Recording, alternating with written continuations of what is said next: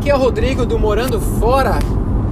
Eu conversei com a Lana, que é uma coach e uma personal trainer de sucesso aí no Brasil. E é tão interessante encontrar brasileiros pelo mundo, conhecer um pouquinho das histórias deles e transformar todo mundo em, em mais humanos, sabe? A gente quando vê pessoas de sucesso, muitas pessoas pensam que a vida deles são é perfeitas e, e é legal ver a, os desafios que as pessoas têm, como todo mundo, e as coisas boas. Então é isso, uma conversa deliciosa com a Lana. Espero que você curta. Tchau, tchau!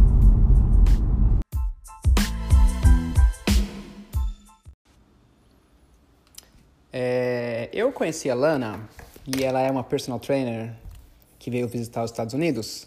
E a gente estava conversando como que as pessoas no Brasil, porque a gente é brasileiro, mas no mundo inteiro, se pegam muito na parte social, da mídia social, e esquecem a parte social de verdade. Então, muita gente fica vendo a página dela. Lena, quantas, fala pra gente quantos seguidores que você tem no teu Instagram? Eu tenho 484 mil seguidores, na maioria deles mulheres. Mais de quase 90% são mulheres.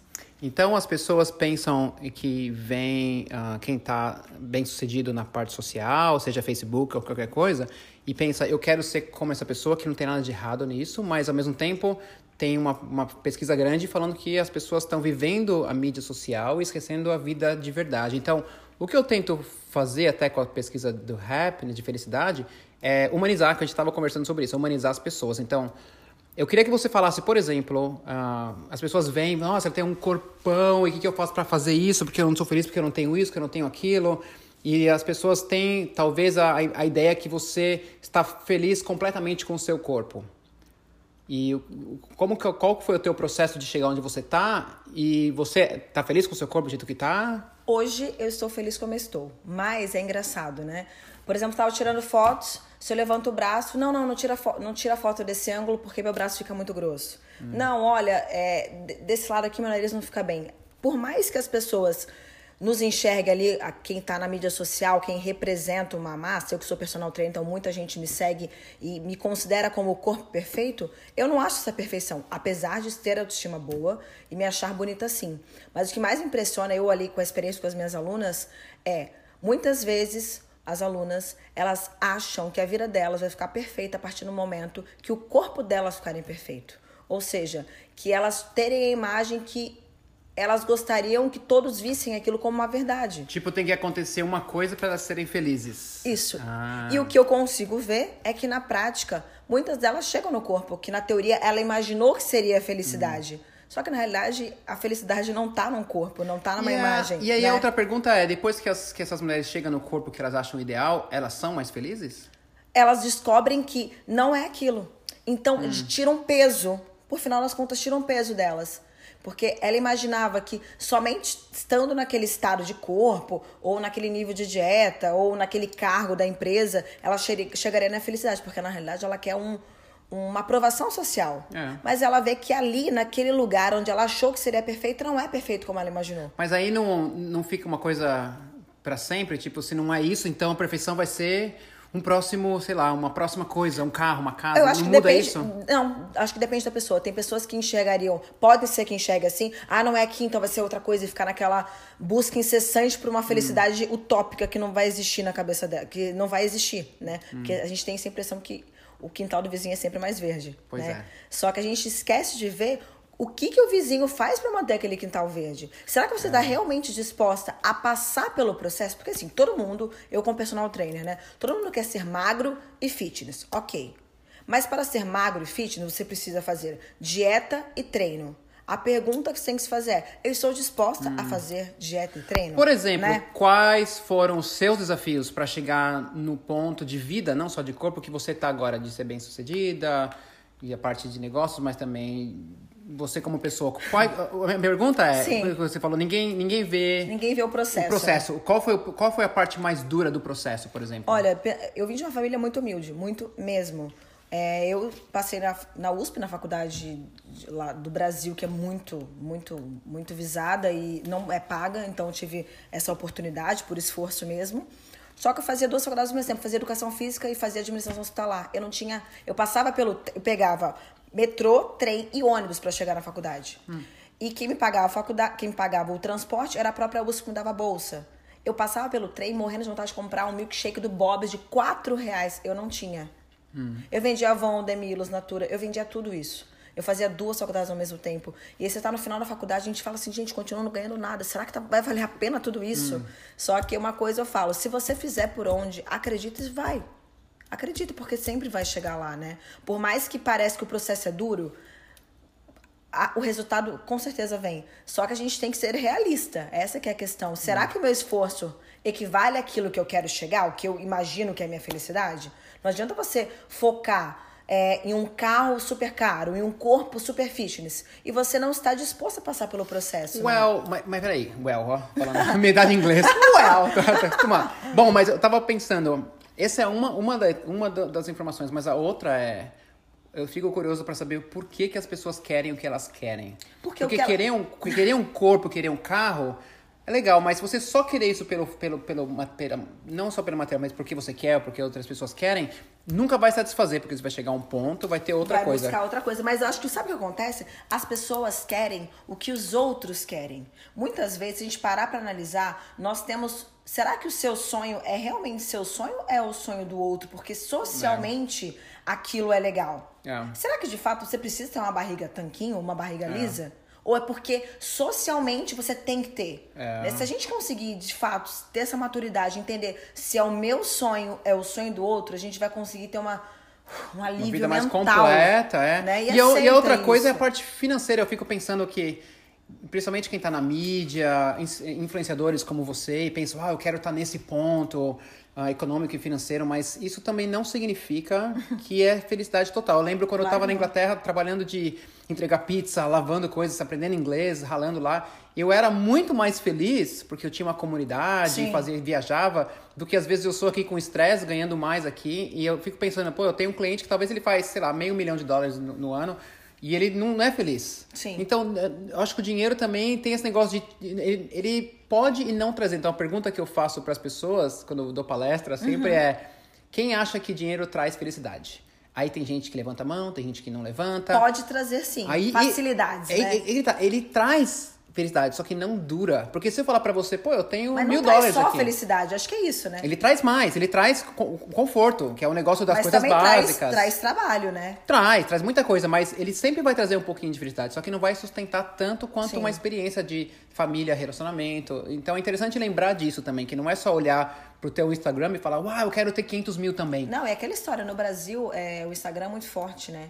E é esse ego absurdo de necessitar de curtida, você necessitar de uma aprovação social, você necessita vender uma imagem que não é real, é. na realidade, né? Não, não é real, aquilo não é real. E como que você lida com isso?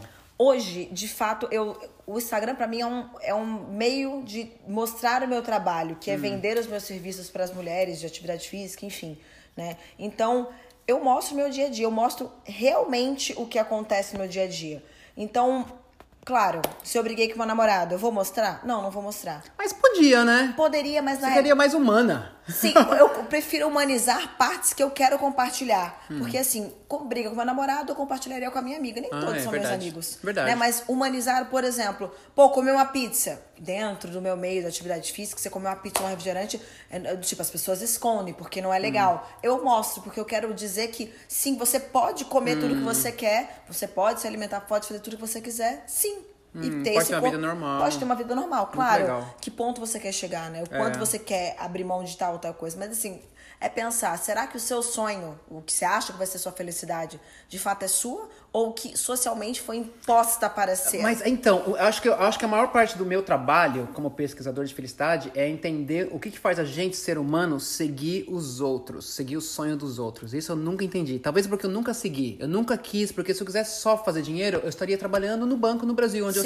ou na Intel, alguma coisa assim, se for só pelo dinheiro. Sim. Então, é, eu tenho amigos que amam trabalhar com computador. Então, a Intel é isso, perfeito. Sim. Para mim, eu, eu sempre fui curioso para mim entender o que, o que na minha vida me não só é muito vago falar traz felicidade, mas eu vou me sentir satisfeito. Sabe? Eu sei que eu vou ser a pessoa 100%, eu vou ter mais conexões com as pessoas, com a minha esposa, se eu entender isso. Sabe uma coisa que se a pessoa parar e conseguir ter o entendimento de qual é o seu propósito de vida?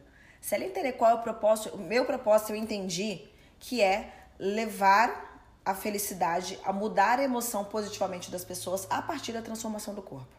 Hum, então, legal. por algo tangível, que é a transformação do corpo, eu vou mudar a mente das pessoas para elas se sentirem muito mais fortes em todas as áreas das suas vidas. Legal. Então eu descobri que- e eu tenho prazer com isso. E no geral trans- a gente transforma essa nossa nesse propósito, nesses nossos dons, que eu tenho o dom da palavra, o dom do convencimento, o dom da empatia pro trabalho. É. Então eu consegui unir as duas coisas. É claro que 100% do meu trabalho é legal? Não, porque tem compromissos, tem horário, tem várias coisas. Mas eu consegui ter prazer no meu propósito que eu entendi. E agora, como descobrir o seu propósito, né?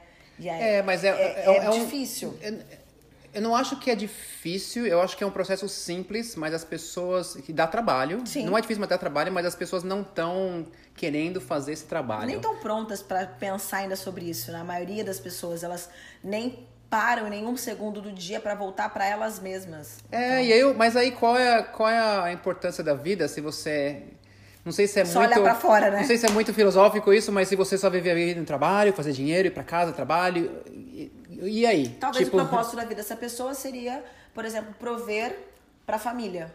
Só que talvez ela não entenda, né? Se alguém já leu aquele livro Cinco Linguagens do Amor, é muito É, interessante por claro. isso. Você acha que dar serviço, dar presente, ou seja, manter a ca- casa é sua forma de amor. Mas você já parou para se perguntar se sua família enxerga isso como prova de amor? É. Não, porque às vezes o amor é atenção. Right. Então a gente tem que sempre perceber, né, se de fato a gente está entregando pro outro aquilo que a gente acha. E a tá proposta, né? tem gente que não gosta dele, mas eu vou falar. Eu adoro a forma que o Paulo Coelho lida com, a- com o propósito das pessoas. Que, que a ideia que não é fazer coisa para os outros é lindo, fa- fa- Uhum. faz parte da comunidade, mas o propósito nosso único é individual, não é para os outros, é Sim. gente. Sim, E não, é difícil a gente lembrar isso, de falar, peraí, qual que é o meu propósito? Porque se você tiver Parece uma família... egoísta, no fundo, É, né? mas se você tiver um relacionamento, que seja casamento, namorada, amigos, família, que entendam isso, eles vão dar o apoio a isso. Sim. Que é o teu propósito. Eu vou te dar um exemplo. O meu é transformar a vida das pessoas.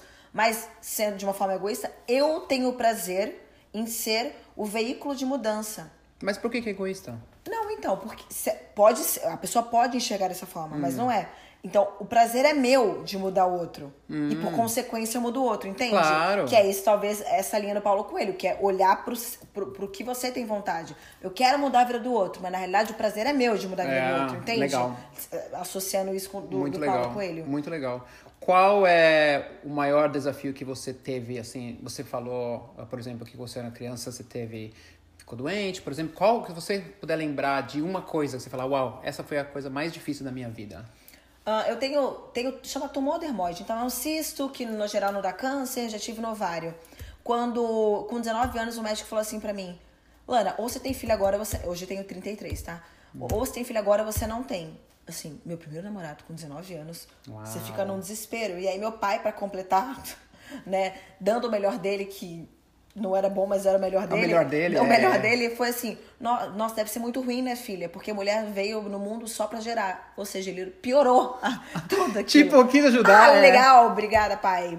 Bacana. Então, pra mim, essa cena foi, foi meio difícil, assim, eu ter que me tornar mulher, não estando pronta, nem querendo ter filho. O que é um pensamento, eu preciso falar isso, é um pensamento muito arcaico, porque significa que pra você ser mãe, você precisa gerar um filho, o que é um pensamento totalmente errado. Sim, na realidade, você pode adotar um filho. Isso né? que eu ia falar, você tem muitas formas de ser mãe, Sim. mas é engraçado, né? Ah, que Por pena. fim, eu não tive filho. É, hoje eu tenho 33 anos e congelei meus óvulos, então tá tudo tranquilo aqui. Ah, que legal. É, eu congelei. Então, resolvi, trabalhei, conquistei o dinheiro e fiz assim: Deus, Se estou for. fazendo a minha parte, congelei.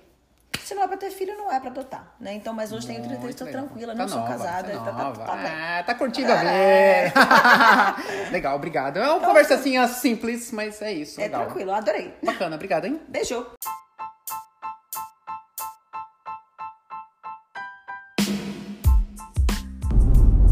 E é isso, essa conversa foi legal com a Lana. Espero que você tenha curtido ela. E só lembrando que a gente tem uma nova página no Instagram, que é o Morando Fora.